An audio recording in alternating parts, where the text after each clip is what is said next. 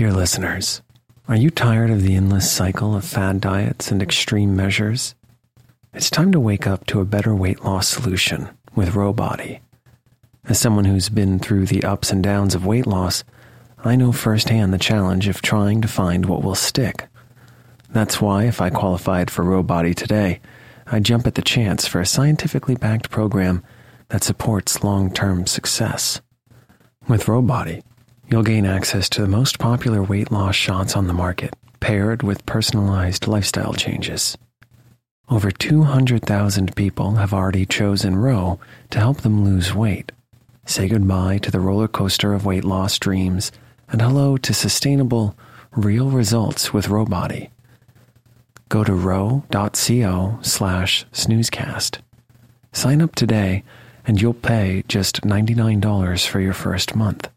and $145 a month after that. Medication costs are separate. That's ro.co/snoozecast.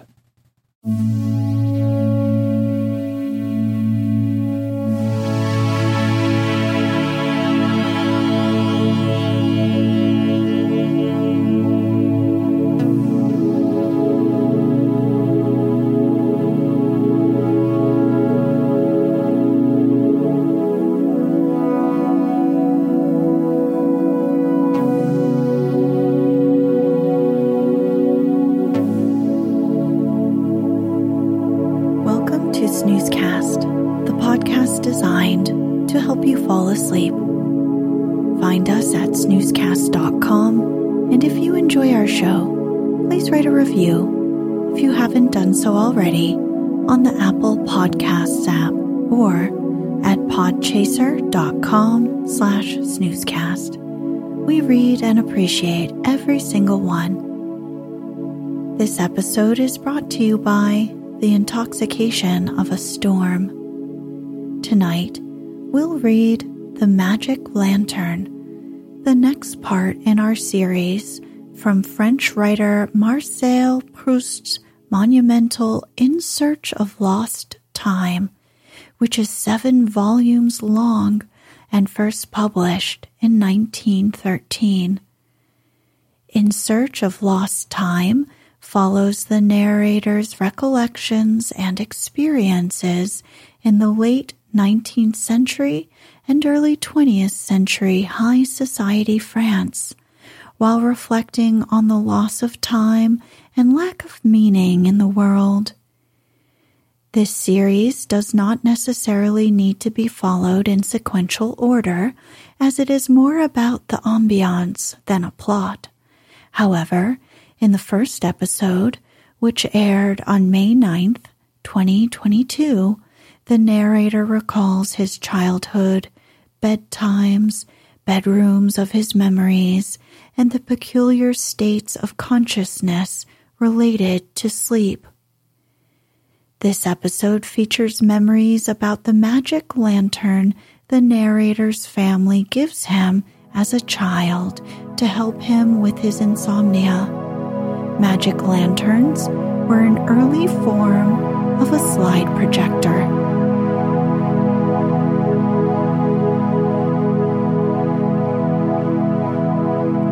Get cozy. Close your eyes.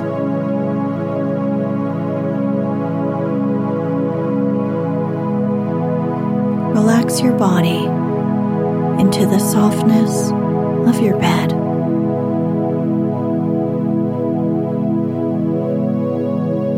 Now, take a few deep breaths.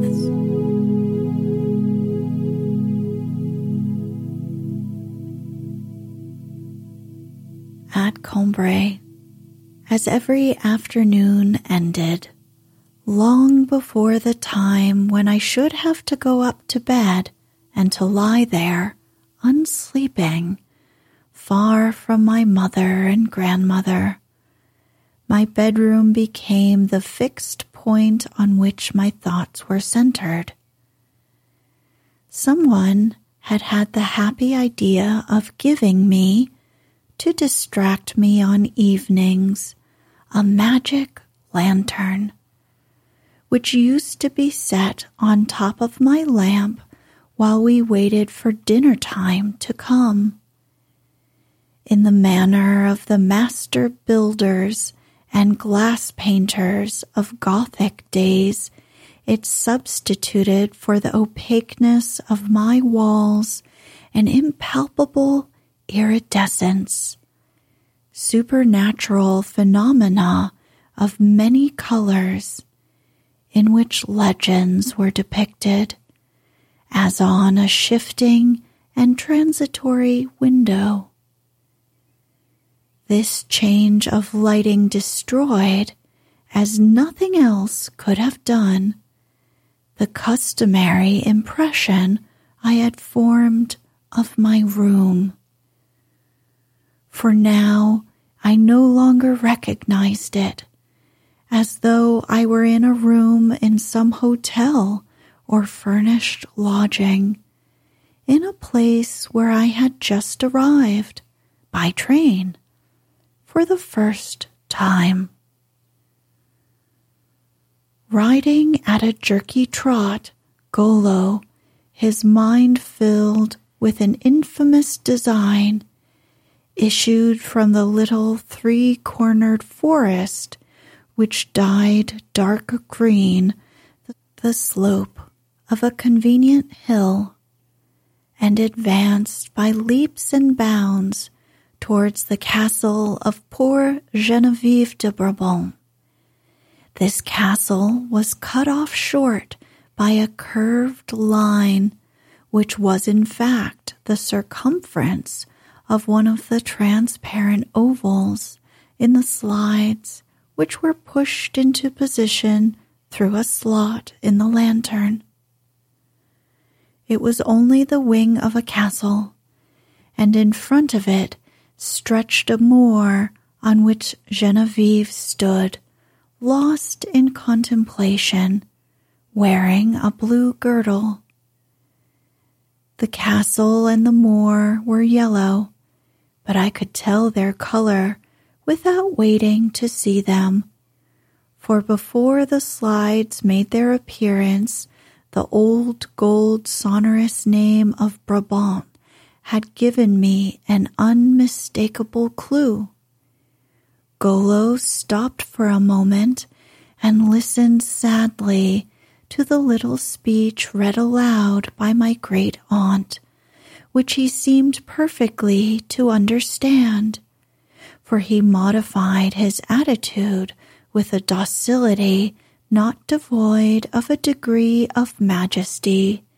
so as to conform to the indications given in the text. Then he rode away at the same jerky trot, and nothing could arrest his slow progress. If the lantern were moved, I could still distinguish Golo's horse advancing across the window curtains, swelling out with their curves and diving into their folds. The body of Golo himself, being of the same supernatural substance as his steeds, overcame all material obstacles.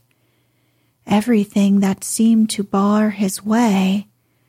by taking each as it might be a skeleton and embodying it in himself. The door handle, for instance, over which, adapting itself at once, would float invincibly his red cloak or his pale face, never losing its nobility or its melancholy, never showing any sign of trouble at such a transubstantiation. And, indeed, I found plenty of charm in these bright projections, which seemed to have come straight out of the past, and to shed around me the reflections of such ancient history. But I cannot express the discomfort I felt at such an intrusion of mystery and beauty into a room which I had succeeded in filling with my own personality until I thought no more of the room than of myself. The anesthetic effect of custom being destroyed, I would begin to think and to feel very melancholy things. The door handle of my room, which was different to me from all the other door handles in the world, inasmuch as it seemed to open of its own accord and without my having to turn it, so unconscious had its manipulation become, lo and behold, it was now an astral body for Golo. And as soon as the dinner bell rang, I would run down to the dining room, where the big hanging lamp, ignorant of Golo and Bluebeard, but well acquainted with my family and the dish of stewed beef, shed the same light as on every other evening, and I would fall into the arms of my mother, whom the misfortunes of Genevieve de Brabant had made all the dearer to me, just as the crimes of Golo had driven me to a more than ordinarily scrupulous examination of my own conscience. But after dinner, alas, I was soon obliged to leave Mamma, who stayed talking with the others, in the garden if it was fine, or in the little parlor where everyone took shelter when it was wet. Everyone except my grandmother, who held that it is a pity to shut oneself indoors in the country, and used to carry on endless discussions with my father on the very wettest days, because he would send me up to my room with a book instead of letting me stay out of doors. That is not the way to make him strong and active, she would say sadly, especially this little man who needs all the strength and character that he can get. My father would shrug his shoulders and study the barometer, for he took an interest in meteorology, while my mother, keeping very quiet so as not to disturb him, looked at him with tender respect, but not too hard, not wishing to penetrate the mysteries of his mind. But my grandmother, in all weathers, even when the rain was coming down in torrents and Francois had rushed indoors with the precious wicker armchairs so that she should not get them soaked, you would see my grandmother pacing the deserted garden, lashed by the storm, pushing back her gray hair in disorder so that her brows might be more free to imbibe the life-giving draughts of wind and rain. She would say, "At last one can breathe," and would run up and down the soaking paths, too straight and symmetrical for her liking, owing to the want of any feeling for nature in the new gardener, whom my father had been asking all morning if the weather were going to improve. With her keen, jerky little step regulated by the various effects wrought upon her soul by the intoxication of the storm, the force of hygiene, the stupidity of my education, and of symmetry in gardens, rather than by any anxiety, for that was quite unknown to her, to save her plum-colored skirt from the spots of mud under which it would gradually disappear to a depth which always provided her maid with a fresh problem. When these walks of my grandmother's took place after dinner, there was one thing which never failed to bring her back to the house. That was if, at one of those points when the revolutions of her course brought her, moth-like, in sight of the lamp in the parlor where the liqueurs were set out on the card table. My great-aunt called out to her, "Batilde, come in and stop your husband from drinking brandy." For, simply to tease her, she had brought so foreign a type of mind into my father's family that everyone made a joke of it. My great-aunt used to make my grandfather, who was forbidden liqueurs, take just a few drops. My poor grandmother would come in and beg and implore her husband not to taste the brandy, and he would become annoyed and swallow his few drops all the same, and she would go out again, discouraged, but still smiling, for she was so humble and so sweet that her gentleness towards others appeared on her face blended in a smile which, unlike those seen on the majority of human faces, had no trace in it of irony, save for herself, while for all of us kisses seemed to spring from her eyes, which could not look upon those she loved without yearning to bestow upon them passionate caresses. The torments inflicted on her by my great-aunt, the sight of my grandmother's vain entreaties, I ran up to the top of the house by myself in a little room beside the schoolroom and beneath the roof, which smelt of orris root, and was scented also by a wild currant bush which had climbed up between the stones of the outer wall and thrust a flowering branch in through the half-open window, intended for a more special and a baser use. This room, from which, in the daytime,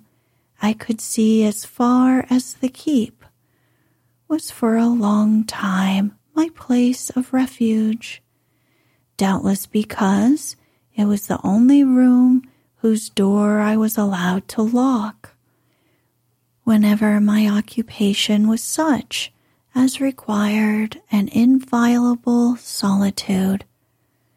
reading or dreaming,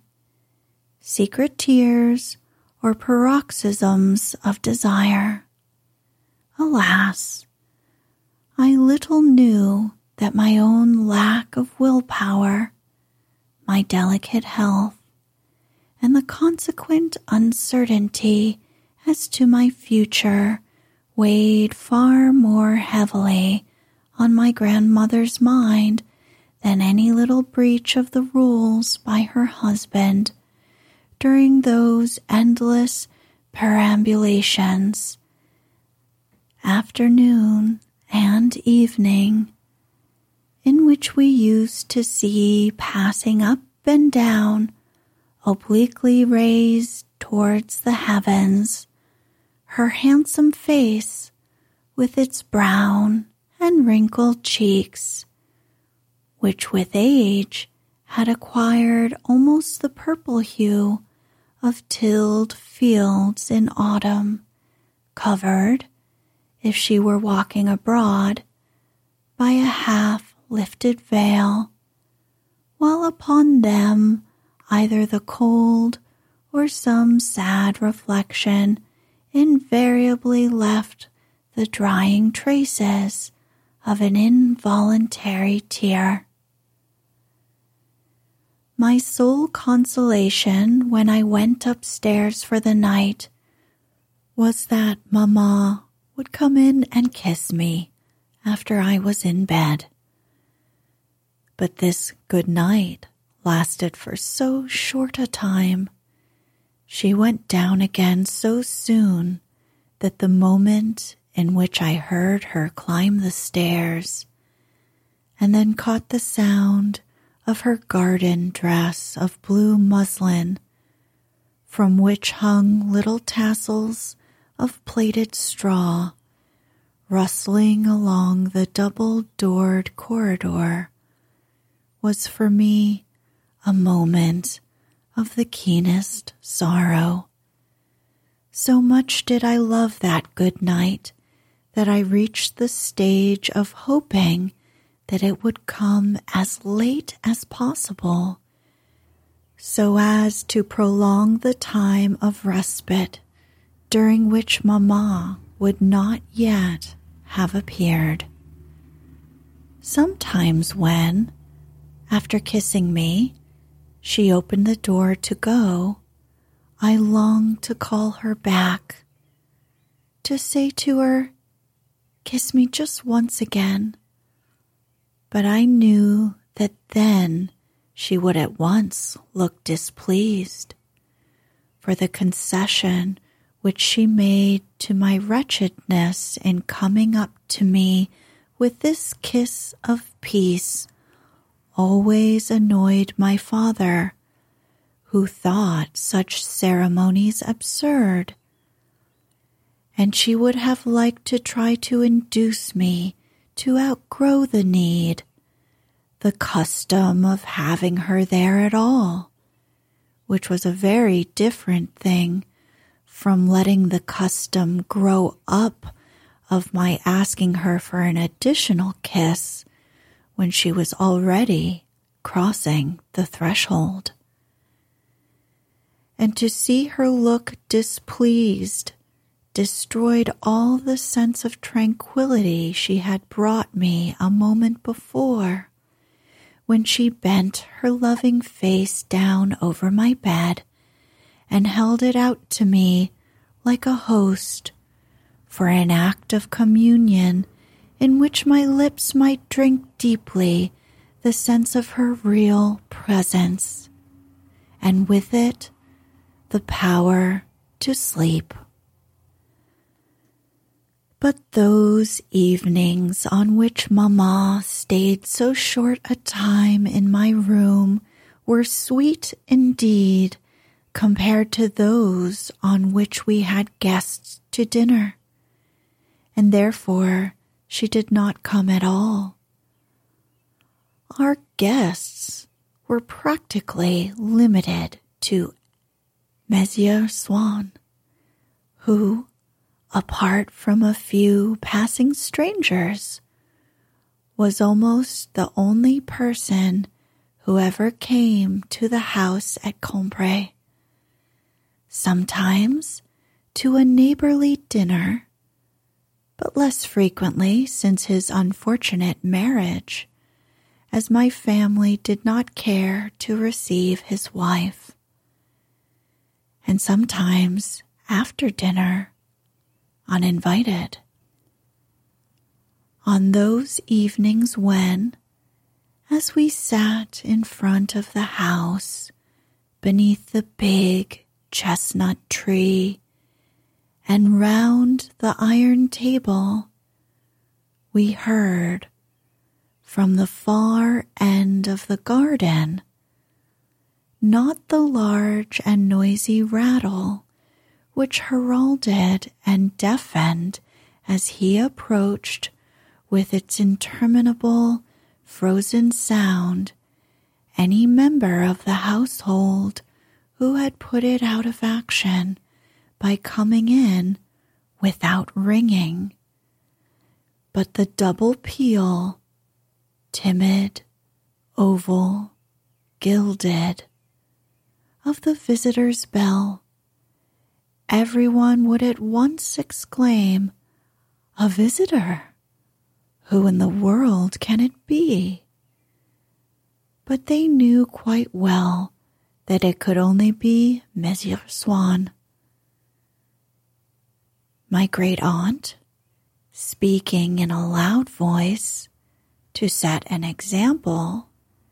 in a tone which she endeavored to make sound natural, would tell the others not to whisper so, that nothing could be more unpleasant for a stranger coming in, who would be led to think that people were saying things about him which he was not meant to hear. And then my grandmother would be sent out as a scout, always happy to find an excuse for an additional turn in the garden, which she would utilize to remove surreptitiously, as she passed, the stakes of a rose tree or two, so as to make the roses look a little more natural, as a mother might run her hand through her boy's hair after the barber had smoothed it down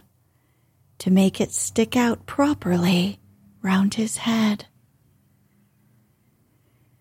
And there we would all stay, hanging on the words which would fall from my grandmother's lips when she brought us back her report of the enemy, as though there had been some uncertainty among a vast number of possible invaders. And then, soon after, my grandfather would say, "I can hear Swan's voice." And indeed, one could tell him only by his voice, for it was difficult to make out his face with its arched nose and green eyes, under a high forehead fringed with fair, almost red hair, dressed in the Breton style, because in the garden we used as little light as possible so as not to attract mosquitoes, and I would slip away as though not going for anything in particular, to tell them to bring out the syrups, for my grandmother made a great point, thinking it nicer of their not being allowed to seem anything out of the ordinary, which we kept for visitors only. Although a far younger man, Monsieur Swann was very much attached to my grandfather, who had been an intimate friend in his time of Swan's father, an excellent but an eccentric man, in whom the least little thing would, it seemed, often check the flow of his spirits and divert the current of his thoughts. For many years, albeit, and especially before his marriage, Monsieur Swann, the younger, came often to see them at Combray. My great-aunt and grandparents never suspected that he had entirely ceased to live in the kind of society which his family had frequented, or that, under the sort of incognito which the name of Swann gave him among us. They were harboring with the complete innocence of a family of honest innkeepers who have in their midst some distinguished highwaymen and never know it.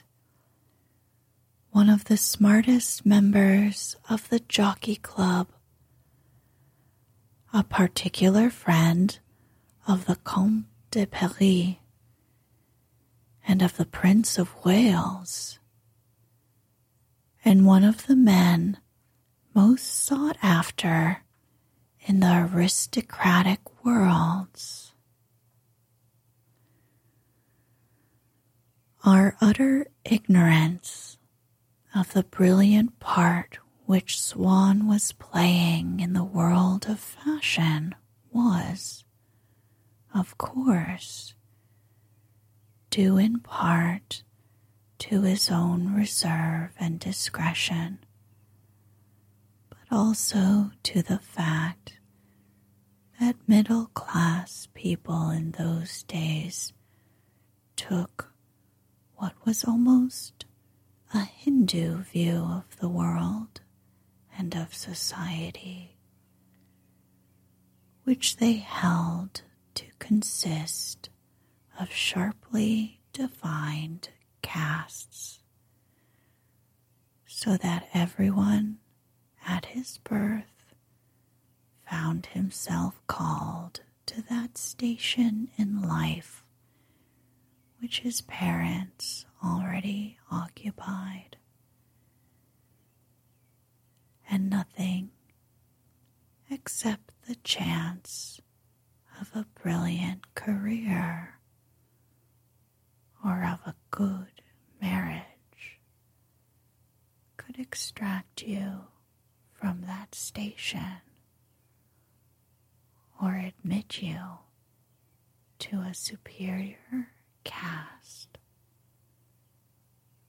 Monsieur Swann, the father, had been a stockbroker, and so young Swann found himself immured for life in a caste where one's fortune, as in a list of taxpayers,